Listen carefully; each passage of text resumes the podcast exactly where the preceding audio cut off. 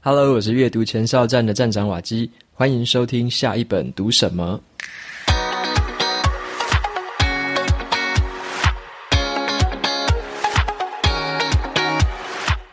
今天我想要跟大家分享的这本书，它的书名叫做《为了活下去：脱北女孩朴妍美》。OK，那所谓的脱北是指脱北者啊，脱北者就是逃脱了北韩这个铁幕政权之后啊，可能是逃到了南韩，或者是逃到这个中国大陆的这些人，叫做脱北者。好，那这是一本我觉得还蛮沉重的书，然后里面的这个故事是我觉得读完之后其实有点伤心，但是也觉得得到了一些还不错的力量。因为他是在讲这个脱北的这个主角朴妍美，她从北韩逃出来的一路上的过程，遭遇的种种辛苦。那最后当然是有顺利的逃脱，只是在这个过程之中受了非常多的苦难。所以这是一本就是读起来的时候还蛮沉重的书了。那读完之后，可能你会对这个北韩啊，或者说对这些脱北者，会有更深刻的认识。那在聊今天的书之前呢，我跟大家分享一个活动啊，就是在这个周末四月十八号的礼拜日晚上的呃八点到八点五十分，我会在这个线上做一个 live podcast。那这个 live podcast 是什么意思呢？就是有一个 APP 叫做 Mixer Box，这个 APP 呢，它平常是可以用来听 podcast 或者是音乐的。它最近出了一个语音互动的功能，所以我会在上面这个时间点开一个聊天室，在上面分享一个主题，叫做“为什么学会阅读就是最好的投资”。那在上面除了我分享之外，你如果加入这个聊天室，也可以随时的举手，我会把你拉上来，可以发言。那你就可以在线上及呃及时的跟我做互动，所以我们可以在线上做一个语音的聊天啊讨论。OK，那很欢迎大家在这个时间点可以来这个呃聊天室参加聊天。那我也会在 Show Notes 里面放上这一个 Mixer Box APP 的资讯，还有我会开聊天室的时间，邀请大家一起参加这个 Live Podcast，是我第一次举办。那我会非常的期待在这个线上的语音聊天室听到你的声音，还有你对我的提问。相信到时候在这个线上聊天室一定可以有很多很好玩的火花。好，期待我们的相遇。好，那读这本书的时候呢，其实我跟这本书的相遇还蛮特别的。就是我之前有一次要出国的时候，那我跟我女朋友就是在桃园机场，在等待要上飞机的时候呢，我们就在那个旁边的书局稍微看了一下，就是刚好有书局就在那边看书，那就刚好拿到了这一本。那就在书局里面翻一翻，好，当下比较没有觉得什么特别的，就是想说，诶，这就是一个脱北者的故事嘛。那后来上了飞机之后，我跟我女朋友就开始在聊天，说，诶，那个脱北或者说这个北韩到底是怎么样的一个国家什么的，我们就聊一聊之后，发现好像我们对这个东西的认识其实不多，那对脱北者认识也不多。那我们那时候就觉得说，诶，好像刚刚看到的那一本就是为了活下去这本书，还蛮有意思的，要不要把它买来看？好，那因为我那时候出国的时候，我刚好有带着我的电子阅读器，我是带 Kobo 的这个电子阅读器，然后在飞机上，我们就马上决定了，好，那当下就买。那我当下马上就买，怎么买呢？我就快点把那个手机开行动分享，然后用这个 c o b o 的那个阅读器开 WiFi，然后连起来之后，马上就把这本书买下来。所以当时候坐在飞机上就直接买好这本书，然后就开飞航模式。所以那个那一趟飞机的这个旅程，我跟我女朋友就分别把这本书看完了。所以还蛮特别的一个体验，就是一冲动之下就把这本书我买来看。那因为在飞机上面啊看的时候都没有其他人打扰，所以我们就分别把这本书看完了，觉得很不错的一本书。好，那我今天想要跟大家分享的就是这样的一个故事。它是怎么样呢？就是朴野美是这本书的主角。那他呢，就是从这个北韩的这个，我们都认为这个是一个铁幕政权嘛。他从他这个国家里面是一个什么样？普通人们在里面是怎么生活的？OK，他书的前面会说，因为他之前小时候的时候都还是在北韩生活，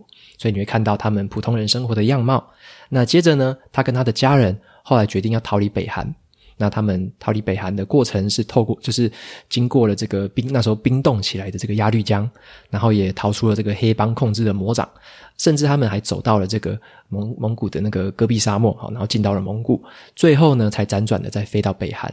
的这个故事，好，所以这是一个蛮长的一段旅程。那我对这些这个故事的一个描述，我是认为它有点像是一个奔往这个自由的地狱之路。OK，为了得到这个自由，他们走过了这段路，其实非常的辛苦，非常的也可也很可怕啦。好，然后这本书的这个书写过程是这样子的，就是蒲延美她其实后来有学英文 OK，所以他后来讲这本书的时候，并不是他自己亲手写的，他是用这个英语的方式，他讲了之后呢，然后有一个 ghost writer，就是狗屎写手啦，就 ghost writer，那另外一个作家来帮他写出这个故事。所以这本书的话是由他口述，但是是有一个作家好帮用用第三人称的这个看法，然后来帮他透过他的这个口吻讲出这本书的内容，然后再写下来，写成一个英文版，然后后来才辗转翻译到台湾。然后在读完这本书之后啊，我也上网找了一下朴妍美她的一些 YouTube 影片。那我有看到她在这个青年峰会上，哦，有一个大概七分钟左右的演讲，她就是亲自在这个上面跟大家分享她的这段故事。所以那七分钟真的是呃非常值得一看。所以我把这个 YouTube 连接放在 Show Notes 里面，有兴趣的话可以找来看。我看完之后是全场，然后鼓起起立鼓励她，然后她也是一直流泪着流泪这样子，所以非常感动，哦，感动人心的一场演讲。好，那接下来的话，来介绍一下这本书的内容。为什么脱北之路会这么样的困难？那中间其实不只是这个路很难走，或者说这个天气啊什么的很险恶，其实人心更险恶哦。所以说，这个朴妍美她跟她的家人在这个路上遇到非常多非常多的事情。好，那我们先回到这个朴妍美他们小时候在北韩的生活到底是什么样子呢？就是在北韩这个地方，那他回忆起说他小时候的状况。他说，在他九九岁的时候，他就已经亲眼目睹过他的朋友的妈妈被公开的处决。那为什么这个朋友妈妈被公开处决？只是因为他朋友的妈妈看了一部好莱坞的电影，OK，这样子就已经可以被判刑，然后就公开处决了。所以在那时候的这个独裁政权的这个统治之下。就是北韩的这个普通人民啊，无论你是看什么外国的影，就是影视剧啊，或者是说你穿牛仔裤也不行，那你可能好像也不能吃牛肉，都会被罚，而且都是很重很重的罚则。那就是像刚刚最重的哦，看这个外国电影，甚至还被处死。所以这个他的母亲从小就是教好他们的这些小孩子，他就告诉他们说：你要管好自己的嘴巴，你不要去随便乱说话，不要告诉不要告诉别人太多事情。好，因为这个他妈妈就告诉他们一句话说，连小鸟还有老鼠都听得到你在窃窃私语。啊，言下之意其实就是说，这个他们的社会是被这个监控的。哦，他们的这个社社群，其实应该说他们的这个这个生活或者是家庭，还有他们的家人彼此之间，其实都是被监控的。为什么会有这么严重的一个现象？就是他这个政府啊，北韩政府其实放了很多眼线，他会让人民自己互相举报。他会鼓励人民互相举报，所以说你可能今天跟朋友讲了一件事情，他明天就举报你，或者说你跟其他的家人，或者甚至甚至有些是家人也会去举报你，所以这个情况很可怕，就是说人民之间彼此也是互相猜忌的，所以他们的这个思想其实受到很大的钳制哦，自己都不能说乱说话。那他那时候呢，这个朴元美他年轻的时候也经历过了这个北荒北韩的这个大饥荒，好，那个大饥荒很可怕，据统计啊。大概是呃，应该说这个统计的数据可能没办法那么准确，所以它的这个范围坐落在饿死的人是在二十四万到三百五十万之间。这个统计的数据没办法很准确，但是大概就是最少就是二十四，但最多可能会到三百五十万的这个这个人数。那时候就这么多人饿死，是因为营养不良或者说是很饥饿啊，然后没有粮食，所以那个时候的北韩大饥荒非常可怕，也是朴元美经历过一个永生难忘的经历这样子，所以。那个时候，其实他认为，他认为他那时候，他年轻的时候就有这样的想法。他说，可怕的并不是死亡，而是他觉得会被世界遗忘，因为根本没有人在乎他们。那他会觉得说，这样的感觉是很可怕的。所以他那时候就是很幸很幸运的，也是一点，就是说他的家庭还很幸运的可以勉强的糊口。但是呢，其他的人就不是那么幸运了。所以在这本书里面，他也感叹到一件事情，就是他说街上有太多那些绝望的人们了，他们都哭喊着需要帮忙，但是呢，你却必须关起自己的心房，因为那种痛苦真的是太难承受了。那一阵子之后，你就变得开始不再关心了。那他说这就是地狱的样子。OK，大家都没办法再去顾及别人了，因为有时候连自己都顾不太好了。OK，那在这个状况下呢，他就是跟他的家人，其实他们是住在一个叫做惠山的地方。OK，在北韩惠山的地方，那刚好呢，这个惠山他们就是隔着鸭绿江，对面就是中国大陆，所以他们刚好可以透过这个鸭绿江，就可以在晚上的时候看到这个中国的对岸哦，就是其实有很多的灯火。然后有灯光，所以他们知道说对方的这个对岸的这个状况好像很热闹，而且就是一定状况可是比这边好嘛，因为他们那边的样子真的是比北韩的好多了。所以他那时候呢，偶尔还可以闻到说这个那边的食物，可能晚上煮饭的时候，那些食物的香味啊什么的，还会飘过这个飘过鸭绿江，让他们闻到。所以他们会觉得说，对方对面对岸啊，就是说他们那时候鸭绿江的对岸是中国，他们会觉得说对岸非常的吸引他们。那他自己就很像一只飞蛾，会想要去追那个灯火。但是呢，他那时候有这样的想法，他却不知道说，他们有这样的冲动之后，不知道日日后要赔上多少的纯真还有人性，因为他们最后会踏上这个脱北之旅。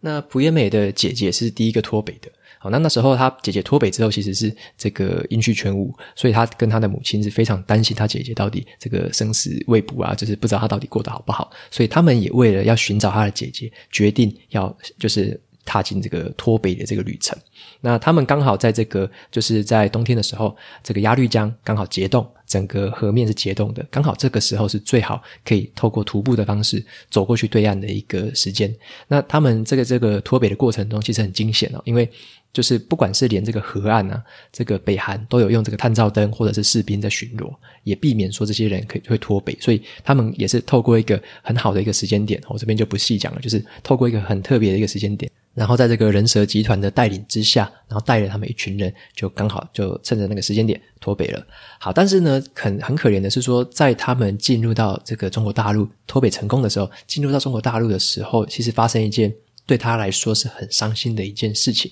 因为才进入中国的第一天，这个人蛇集团的头头就已经盯上了这个朴妍美。那朴妍美她那时候才十三岁而已，所以那个时候这个人蛇集团的头头本来是想要玷污她的，但是呢，她的母亲却就是挺身而出，说你你不要玷污我女儿，你要的话你就对着我来就好了。所以他那时候其实很可怜的一个经历是说，他当众看着这个人蛇集团的头头玷污了他自己的母亲，所以那时候非常的伤心。那就是有点像是母亲牺牲了自己，然后来保护他。那在这个日后的演讲里面呢，他就讲了一句这个北韩的俗谚，这个北韩的俗谚是说：“女人虽弱，但是为母则强。”所以他非常的感谢他的母亲，避免他这个经过这个很可怕的一个遭遇。那在这次的事件之后呢，其实又过了一段时间之后，他的母亲其实也被卖掉了，就他们两个最后还是被迫分开。那他那时候就觉得很无助啦，就是他又母亲又不见，然后这个又想要找姐姐。那他甚至那时候也想要找爸爸，所以他那时候就是变成说，整个世界上剩下他孤单一个人。那他在这时候其实也是生生活的也是很不好，在中国这边生活的很不好。然后刚好是有一个拉皮条的人，算是有点在罩他了。那这个拉皮条的人罩他，当然是没有安好心。后来这个拉皮条的人就问他说：“那个你可不可以当我的小老婆？那你当我小老婆的话，我就帮你找妈妈，然后找爸爸，找姐姐。所以有点像是威胁利诱的这种方式。”那那时候，其实朴妍美非常的抗拒，她会觉得说，这个到底是怎么样？就是我到底是该委屈我自己呢，还是说，因为因为那个拉皮条的人说，你如果再不跟我在一起，他就要对你怎么样怎么样，就是有点比较暴力相向了。那他那时候就很委屈，但是他心里面想起了一个念头，他说他是该很自私的去捍卫自己的尊严，然后寻死呢，还是他应该要？再熬一下，才可以救他的家人，甚至将来将来可以相见。所以他那时候就做出了一个很艰难的决定，他就听了这个这个拉皮条的人的话。好，那当然，他对于刚刚我讲的那些经历，其实是非常沉痛的。他对这边的这个描述，其实读起来的时候是非常的沉重。那你会觉得说，那时候的这个那些决定，或那时候他眼前看到那些事情，其实是非常非常的。怎么讲，让人家感到很难过。但是他有一点幸运的是说，他遇到了这个拉皮条的这个皮条客，那他留在他身边，因为呢，有更多跟他同一批过去的这个脱北者都是被贱价出售出去的，就是人家都就是怎么讲，就是被很便宜的卖掉，然后甚至是卖去一些很奇怪的地方。那他反而是跟在这个皮条客的身边，好，然后过得还算是 OK。那在后来的话，事情才慢慢开始出现了一些转机。后来，这个皮条客其实也算是说话算话的一个人了。那帮他到最后也是找到了他的母亲。那他跟他的母亲重逢之后呢，又过了一段时间，他们最后终于这个集结在一起，然后跟一个算是偷渡的一个团队，最后大家决定要偷渡到这个蒙古过去。因为呢，你没办法从这个中国直接去南韩，因为这个中国去南韩只能透过这个飞机或者是这个海运嘛。那这个中国的话是不接受把这个北韩人送过去的这个动作，所以他如果说发现。有北韩人潜渡进来这个中国的话，他们会直接把这些北韩人送回去，就是遣遣返回去这个北韩，所以他们也没办法直接从中国再去南韩，他们唯一的选择就是只好再偷渡过去这个蒙古。所以呢，他们的这个过程是还要透透过这个戈壁沙漠这一段路走过去这个蒙古之后呢，才可以再往南韩出发。那他们在走的这个过程其实非常的辛苦，因为这个戈壁沙漠是很就是日夜温差是非常大的地方，而且也很难走。最后在接近蒙古的地方，刚好被一群蒙古的士兵碰到，然后也把他们这群人收留了起来。好，那最后也是很幸运的，就是回到了南韩，然后开始过另外一段生活。但是这个故事呢，其实到他在南韩的时候还不算是结尾哦，其实也算是他人生的重新开始而已。他那时候到南韩的时候大概是十五岁。但是呢，他的这个求学的这个程度啊，其实大概跟那那个南韩的学生大概是一年级左右的程度一样而已，小学一年级的程度一样。但是他那时候就马上要读中学了，所以他那时候发现说自己的这个程度跟不上，因此他就花了这个两到三年的时间，疯狂的读书，一直读书，一直读书，很认真，因为他终于把握了这个除了吃饱之外可以好好做的事情了，所以他那时候很认真的读书，刚好也在这个高中的时候顺利毕业。OK，所以是非常快的一个进度。那他在这个后来也考上了这个大学，那考上了大学是在读这个刑事的司法学系。朴妍美他就在书里面说，为什么他那时候这么拼哦？因为他讲说，他吸收书本的知识就像我们人类哦在呼吸氧气一样，他并不只是为了求知或者是好玩而读而已，他是为了要生存而读书。因为他如果没没有好好的在读书的话，他之后如果没有好学校、没有好工作，可能在南韩的生活会来得更辛苦。所以他非常把握这段的时间，快速的学习，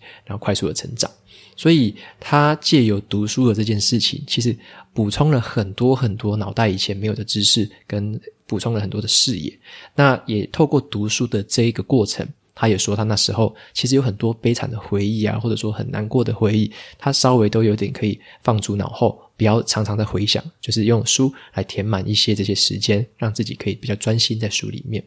那另一个方面呢，他其实对阅读是非常非常的喜欢哦。他说呢，这个阅读带给他了很多很丰富的这个词句，跟这个词这个很多的句子，然后很多的一个表达的方式，可以表达出自己的情感。好，所以说他觉得说。脑袋终于慢慢的感觉到苏醒了。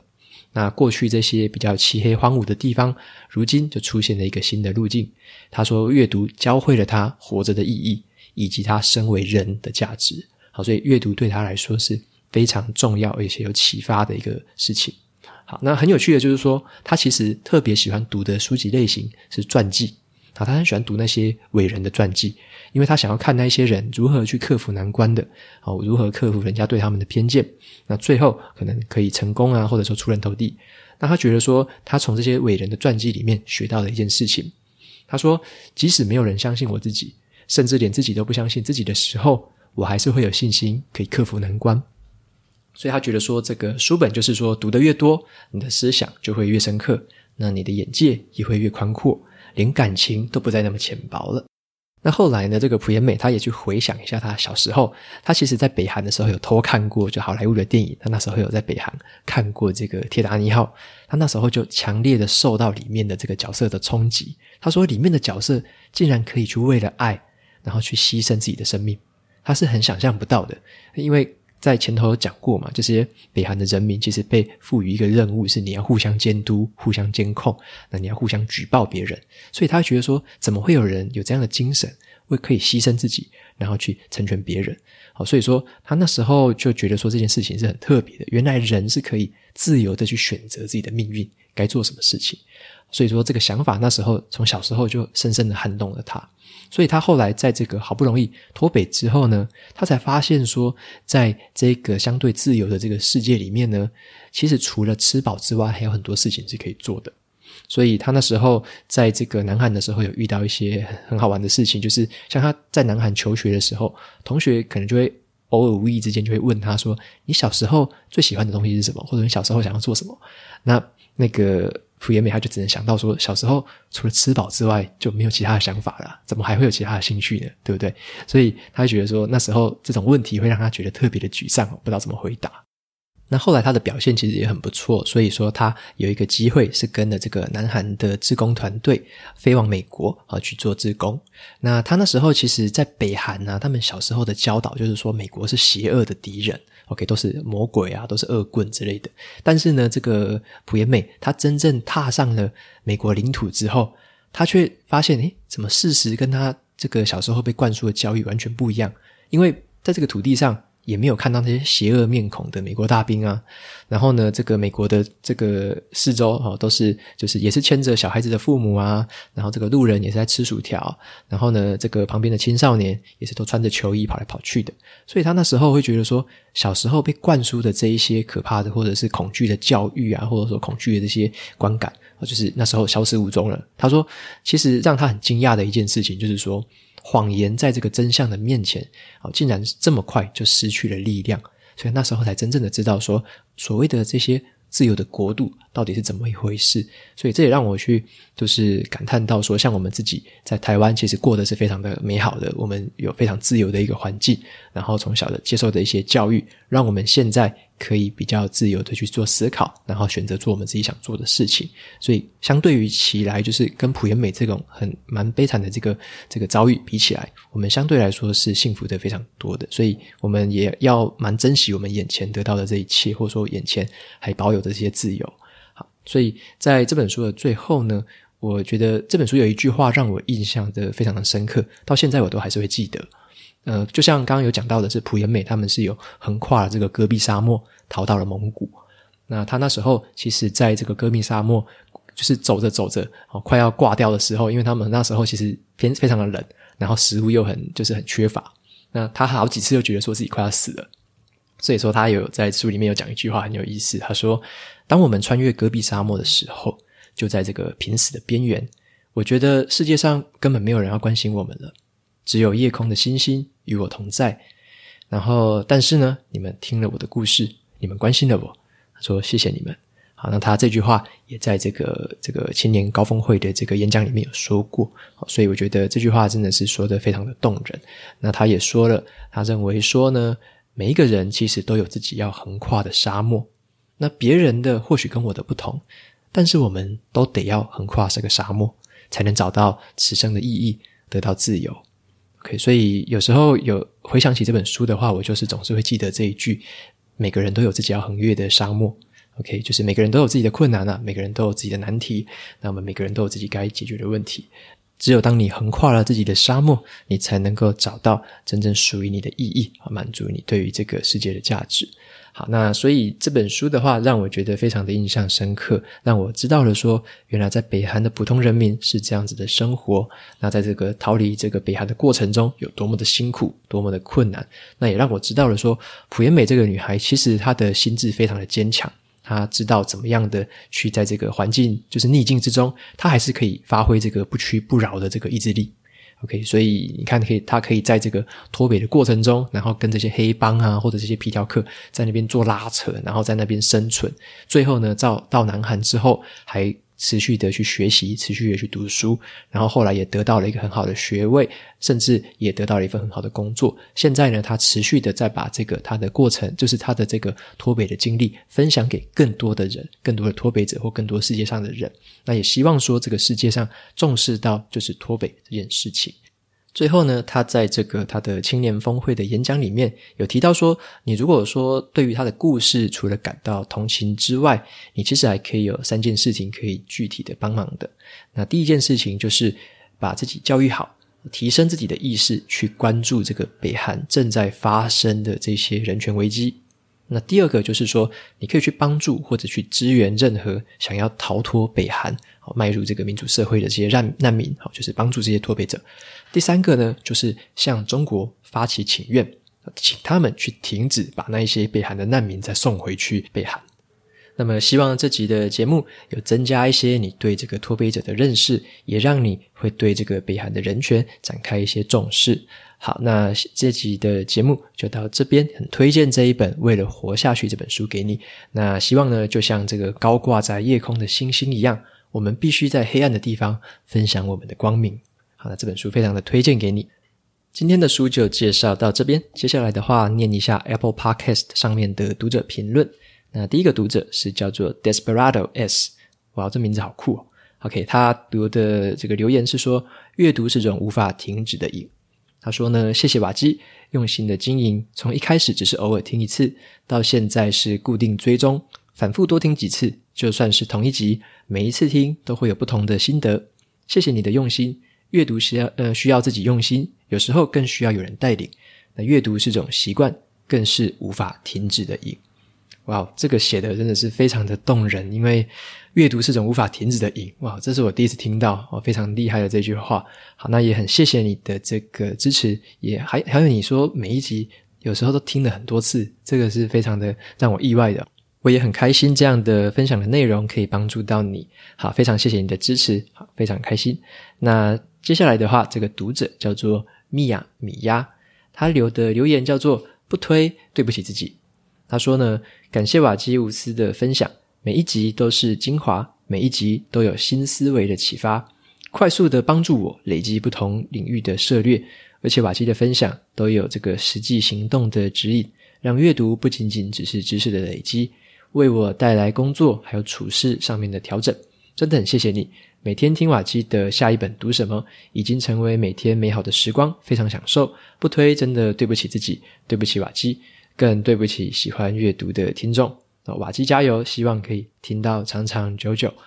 OK，非常感谢米娅你的留言，不要对不起自己啊！哦，就是嗯，听就是好了，就听对我来说就是最好的支持了。那 OK，现在很感谢你的这个留言。然后也让我知道说，其实这样的分享可以帮大家带来一些很棒的一些收获。关于说怎么样实践呢？怎么样把书里面的东西再用到生活上，其实就是我很着迷的一个议题。那也是我一直想要分享这些东西的一个原因，因为我觉得从书里面学到的东西，然后。把它实践到你的生活之中，可以改变你的这个生活。改变的不只是你的思考，有时候改变是你的行动。那在你的思考跟行动都改变之后，其实你人生的整个轨迹啊，或者说你整个人生的发展会截然不同。这也是我一直相信的一件事情，也是我一直有保持这个动力的一个最大的原因之一。OK，今天的节目到这边就进到了尾声。如果你喜欢今天的内容，我分享的东西对你也有所帮助的话，欢迎追踪下一本读什么。也到 Apple Podcast 上面帮我留下五星的评论，推荐给其他有需要的读者。